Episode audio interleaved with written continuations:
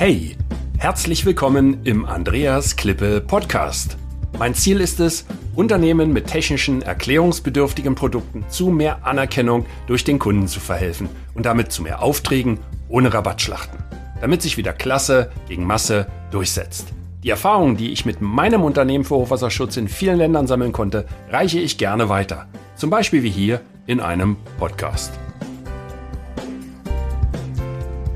Heute geht es gar nicht mal so sehr um den technischen Vertrieb, sondern den Vertrieb, das Verkaufen im Allgemeinen. Es gibt drei Typen, äh, in die man sich eingliedern kann. Und äh, ja, schauen Sie einfach mal, zu welcher Kategorie Sie denn gehören, Ihr Unternehmen gehört. Der Typus 1 ist das Unternehmen, das verteilt, das in der glücklichen Lage ist, vielleicht über ein Monopol zu verfügen oder eine einfach gute Marktstellung hat und ja, eigentlich nur noch Anfragen abarbeitet. Das ist ein typischer Verteilmodus. Die Kategorie 2, das sind diese Unternehmen, die reagieren. Also da gibt es Telefonanrufe, wo Firmen interessiert sind, aber noch nicht so richtig wissen. Dann gibt es vielleicht schon welche, die ganz gezielt nach einem Angebot fragen, vielleicht sogar eine Spezifikation mitliefern oder sagen, was sie genau möchten. Wobei in den meisten Fällen es ja so ist, dass der Kunde oftmals gar nicht so genau weiß, was er möchte. Also das ist ein Reagieren. Und dann gibt es äh, die Kategorie drei. Das ist das Agieren. Ich nenne das immer das proaktive Handeln. Also man wird selbst aktiv. Und äh, ja, jetzt schauen wir uns das noch einmal vielleicht ein bisschen in, äh, in Ruhe an. Also eins habe ich gesagt, äh, Kategorie eins ist das Verteilen. Ähm, ja, was bedeutet das? Also das Erste, was mir immer in den Sinn kommt, ist, das kann ganz schnell vorbei sein. Ähm, ich erinnere mich äh, seinerzeit, als ich äh, für äh, ein großes Schweizer Unternehmen gearbeitet habe, ähm, im, äh, im Bereich der, des Anlagenbaus für die chemische Industrie. Da wurden Destillationsanlagen hergestellt ähm, und äh, die großen chemischen Firmen waren die Kunden. Die fangen mit B an beispielsweise in Deutschland und äh, ist ja auch ein Weltmarktführer dabei. Und äh, ja, das, das Schweizer Unternehmen hatte so ziemlich ein Monopol. Das ist lange her, viele Jahrzehnte. Und ähm, dann hat sich der Kunde irgendwann gesagt, das ist eigentlich gar nicht so gut. Ähm, wir sind denen ja ausgeliefert. Ähm, es ist vielleicht gut, einen Wettbewerber aufzubauen. Und das hat das Unternehmen dann gemacht, der Endkunde. Der hat einfach geguckt, wer könnte dort etwas Ähnliches fertigen und hat diesem Unternehmen dann, ja, wie soll man sagen, so etwas unterstützend unter die Arme gegriffen. Ja, und dann ist ziemlich bald auch ein namhaftes Unternehmen aus Deutschland dann äh, entstanden, die äh, den Schweizer ein Paroli bieten konnten. Also so ein Monopol ist immer nur eine Sache, die eine gewisse Zeit geht. Äh, das kann durchaus ausreichend sein, um so viel Marge zu erwirtschaften, dass man damit ein gutes Leben führen kann und danach sagt, was soll's, ich schließe meine Firma, ich verkaufe sie oder ich setze mich zur Ruhe. Ähm, ähm, aber ähm, man kann auch äh, natürlich noch neben dem Monopol einfach eine gute Marktstellung haben äh, und immer noch in diesem Verteilmodus sein. Aber da wird ja dran gekratzt. Also das, das weckt ja Begehrlichkeiten im Markt. Das heißt, auf kurz oder lang werde ich Wettbewerber haben, die mir einfach meine Position streitig machen. Mit den unterschiedlichsten Dingen. Es muss nicht mal ein technisch besseres Produkt sein. Ja, ähm, also das äh, ist so eine Sache, die hat nur auf Zeit ähm, äh, eine Dauer der Überlebens, äh, des Überlebens. Ich sag mal, wenn sich ein chinesisches Unternehmen in den Kopf gesetzt hat, heute einem technischen Produkt aus dem Westen Konkurrenz zu machen, dann machen die das. Das haben sie bewiesen. Ja, ich kann mich noch erinnern, wo, wo wir so stolz waren, dass wir hier unsere Schnellzüge hatten. Da gab es auch mal diesen Transrapid. Ja, äh, den gibt's in Deutschland nicht mehr. Das gab, hat noch nicht mal zur Teststrecke gereicht. Die ist dann in China aufgebaut worden. Ähm, dann gibt's den äh, französischen TGW. Italien hat auch noch einen Schnellzug und so weiter. Ähm, wir sind nicht mehr Marktführer. Die Chinesen bauen ihre eigenen Schnell, Schnell, äh, Schnellbahnen äh, und exportieren das mittlerweile. Ja, in Südostasien wird zum Beispiel eine, eine Schnellbahnverbindung gebaut. Erstmal in, startet das in Laos und wird dann Richtung China geführt, weil es dort eine gemeinsame Grenze gibt. Und ähm, äh, das wird dann fortgeführt in ganz Südostasien. Ja, also glauben Sie doch nicht, dass da ein, ein deutscher Zug fahren wird. Das ist 100% in chinesischer Hand. Also das können die mittlerweile alles sehr gut selber. So, das war Typus Nummer eins und dann Typus Nummer zwei ist natürlich ähm, das Reagieren auf, ähm, auf Anfragen. Das ist recht mühsam. Also auf kurz oder lang hat man dort auch geringere Margen. Die Margen werden immer kleiner. Also mit, von Jahr zu Jahr werden die Margen kleiner ähm, und man muss man muss viel mehr Angebote ähm, rausschicken, bevor man dort ein, äh, zum Ergebnis kommt. Ich zitiere gern mal ein Beispiel, das äh, der Storytelling-Coach Alexander Christiani äh, sehr oft zum Besten gibt. Der erzählt das an dem Beispiel und das kann jeder für sich gut nachvollziehen, denke ich mal. Ähm, wenn Sie ein Restaurant haben, also nehmen Sie einfach an, Sie sind Restaurantbesitzer oder Besitzerin und äh, da haben Sie am Tag 100 Kunden, die in ihr Restaurant kommen und mal gucken und sich sich mal in, informieren über ihre Speisen, was sie so anbieten, ob sie Fisch haben, Hühnchen, Steak, Salate, vegan, vegetarisch, was auch immer, halal. Ähm, und 99 von den 100 verlassen ihr Restaurant wieder. Würden Sie dann sagen, dass Sie ein erfolgreiches Restaurant führen? Rechnen Sie mal die Zeit, die Sie aufgewandt haben, um diese 99, die nicht kaufen, die wieder gehen, ähm, überhaupt erstmal in Kenntnis zu setzen über ihr, ihre Leistungsfähigkeit. Also Sie können das natürlich machen, indem Sie beispielsweise einen Tonband laufen lassen. Äh, Sie können den Leuten sagen, gucken Sie sich bitte das Video an, da wird alles erklärt. Meinen Sie, das würden die Leute tun? Sicherlich nicht. Schwerlich. Ne? Also das muss schon sehr interessant gemacht sein, aber für einen Laufverkehr ähm, wird das nicht funktionieren. Das heißt, die Quote ist schlecht von 100, bleibt nur einer und kauft. Und so wird Ihnen das auch gehen, wenn Sie reagieren und ähm, einfach darauf hoffen, dass das irgendwie schon gut gehen wird. Also Ihre Marge, Ihre Marge wird sinken und die Anzahl der Kunden wird auch sinken, sodass die Gesamtmarge am Aufwand Ihres Unternehmens extrem sinken wird. Also das ist Nummer zwei, das Reagieren. Und dann hatte ich ja noch gesagt, Nummer drei, agieren, proaktiv handeln. Dafür benötigen Sie einen Plan. Also ich bin natürlich klar ein Verfechter der, der, der dritten Lösung, weil die zweite einfach nicht funktioniert auf lange Zeit. Äh, die erste äh, nur ganz wenigen Unternehmen vorbehalten ist, aber das irgendwann auch zu Ende ist. Und das Problem ist dann, wenn man es gewöhnt war, über Jahre oder Jahrzehnte zu verteilen und in einer Schockstarre zu stehen, weil man sich ja gar nicht mit seiner Umwelt auseinandersetzen muss, dann hat man es schlicht und ergreifend verlernt. Das ist so, als wenn sie irgendwann verlernt haben zu flirten, weil sie das seit 30 Jahren nicht mehr gemacht haben. Ja, und wenn sie ja das jetzt auf einmal wieder tun sollen, es gibt ja Naturtalente, aber dann fällt das vielen Menschen unendlich schwer.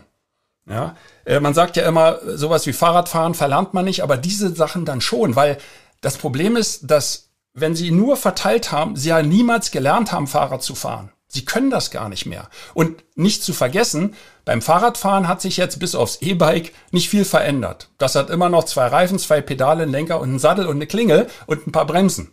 Ja, aber das ist immer noch das Gleiche. Ganz anders im Verkauf. Der Verkauf hat sich komplett gewandelt. Mittlerweile gibt es ein Internet, das nach völlig eigenen Regeln funktioniert. Und wenn Sie das nicht kennen, dann fällt Ihnen das sehr, sehr schwer irgendwann. Also, ähm, nochmal zurück zum äh, proaktiven Handeln. Äh, da benötigen Sie natürlich einen Plan. Also, ähm, ich habe selber natürlich einen Plan, wie ich in Asien agiere, wie ich die verschiedenen Regionen behandle und wie ich dort meine nächsten Schritte mache. Und ähm, dazu bedarf, bedarf es eigentlich fünf Säulen. Das ist das eine erst einmal, dass Sie ein Marketing haben. Also ein Marketing bedeutet jetzt mehr als eine Website. Das ist kein Marketing. Das ist eigentlich nur ja, so ein Schaufenster, würde ich mal sagen. Ne? Ähm, aber da kommt ja noch keiner zwangsläufig vorbei an ihrem Schaufenster. Ja, und, und bleibt stehen und guckt dann rein und ist dann überzeugt, um dann reinzugehen in ihren Shop. Also da müssen sie ja viel mehr machen.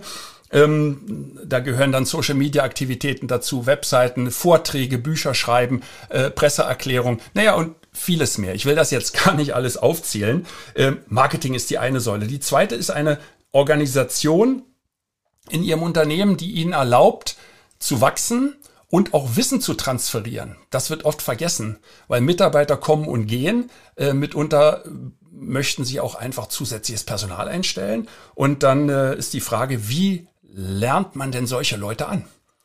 Wie transferieren Sie Ihr Wissen zu denen, damit die sofort agieren können und auch aktiv sind? Da, daran scheitern oftmals äh, Vertriebskooperationen, weil es schlicht und ergreifend keine Materialien gibt und der ähm, Vertriebspartner, sage ich jetzt mal, ist dann in einer Situation, wo er gar nicht agieren kann. Also ich spreche aus eigener Erfahrung. Ich hatte auch mit solchen Firmen zu tun. Sie fangen an, sie haben nicht mal eine PowerPoint-Präsentation. Sie haben keine Fotos, sie haben keine Kundenstimmen. Sie haben einen Flyer, der ist auf Deutsch. Ja, was soll ich denn damit, wenn ich in Englisch oder in einer anderen Sprache kommuniziere? Ja, auch die, die, die Logik dort drin ist nicht kundenfreundlich. Also das, ich will damit nur sagen, das gibt viele, viele Dinge mehr und das alles zählt dann auch zur Organisation, das im, im Unternehmen zu vernetzen.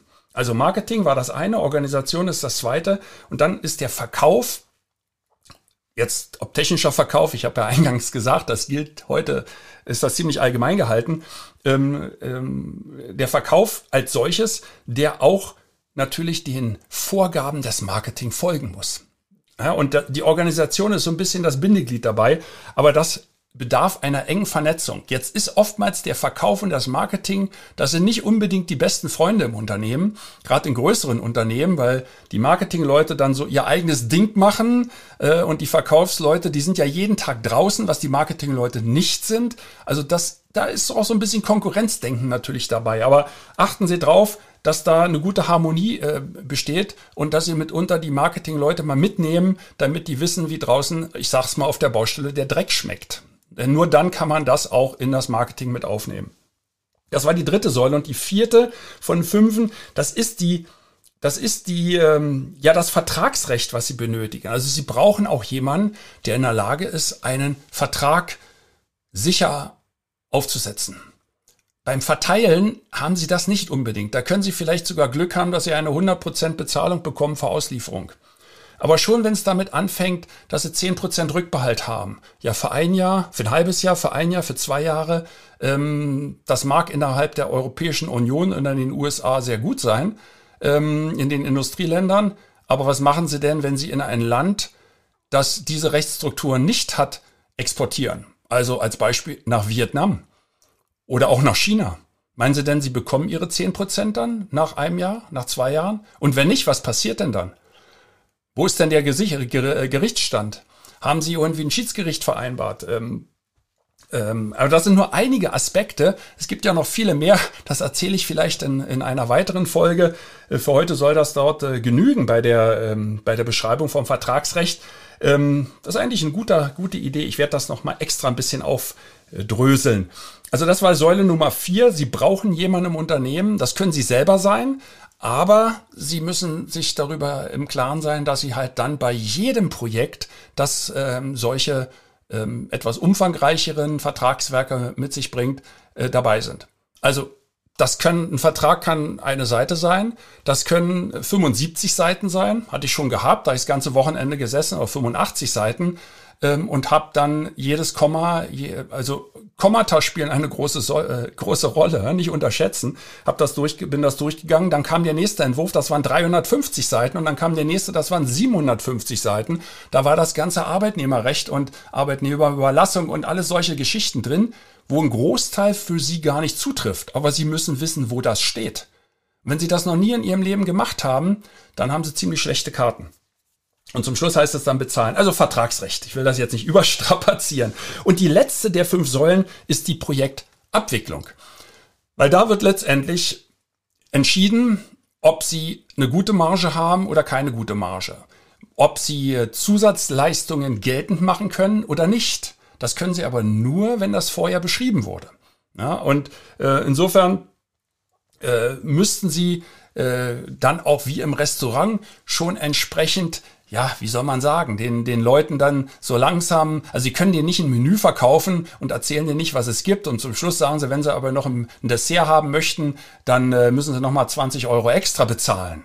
Ja, weil sonst gebe ich ihnen das nicht. Und, äh, und der Kunde weiß gar nicht, was er bekommt. Also das ist alles unrund, das funktioniert nicht. Ja? Und in der Projektabwicklung ist es halt wichtig, dass sie mehr äh, Aufwand abgelten können. Das bedeutet, äh, sie können zum Beispiel beim Service äh, Tage, Manntage abrechnen. Sie können Zusatzleistungen wie zum Beispiel eine erneute Zeichnungsrevision ähm, abrechnen. Sie können zum Beispiel ein Audit abrechnen, äh, das machen wir immer wieder, ähm, wo, wo gewisse Qualitäten dann sichergestellt werden, bevor es zum eigentlichen Einbau kommt.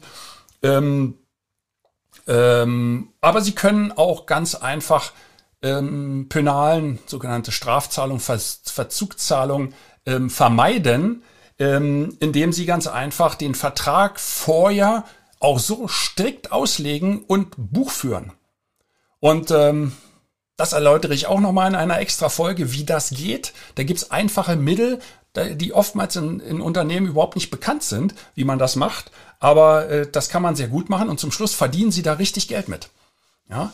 Und ähm, das sind diese fünf Säulen. Das Marketing, Organisation, Verkauf, äh, Vertragsrecht und Projektabwicklung, die man benötigt, um solch einen Plan umzusetzen, um dann proaktiv zu agieren und eben nicht zu reagieren und darauf zu warten, bis keiner mehr anruft und auch nicht nur zu verteilen, weil sie ein Monopol an eine gute Marktstellung haben.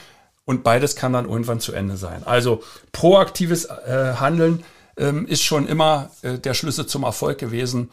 Und äh, ich drücke Ihnen ganz fest die Daumen, dass Sie dort genau das Richtige tun und vielleicht die eine oder andere Anregung mitnehmen konnten. Hey, danke für das Reinhören in den Andreas Klippe Podcast. Mehr Infos gibt es für Sie oder für dich unter www.andreasklippe.com slash bonus. Und ich sage für dieses Mal Danke fürs Zuhören.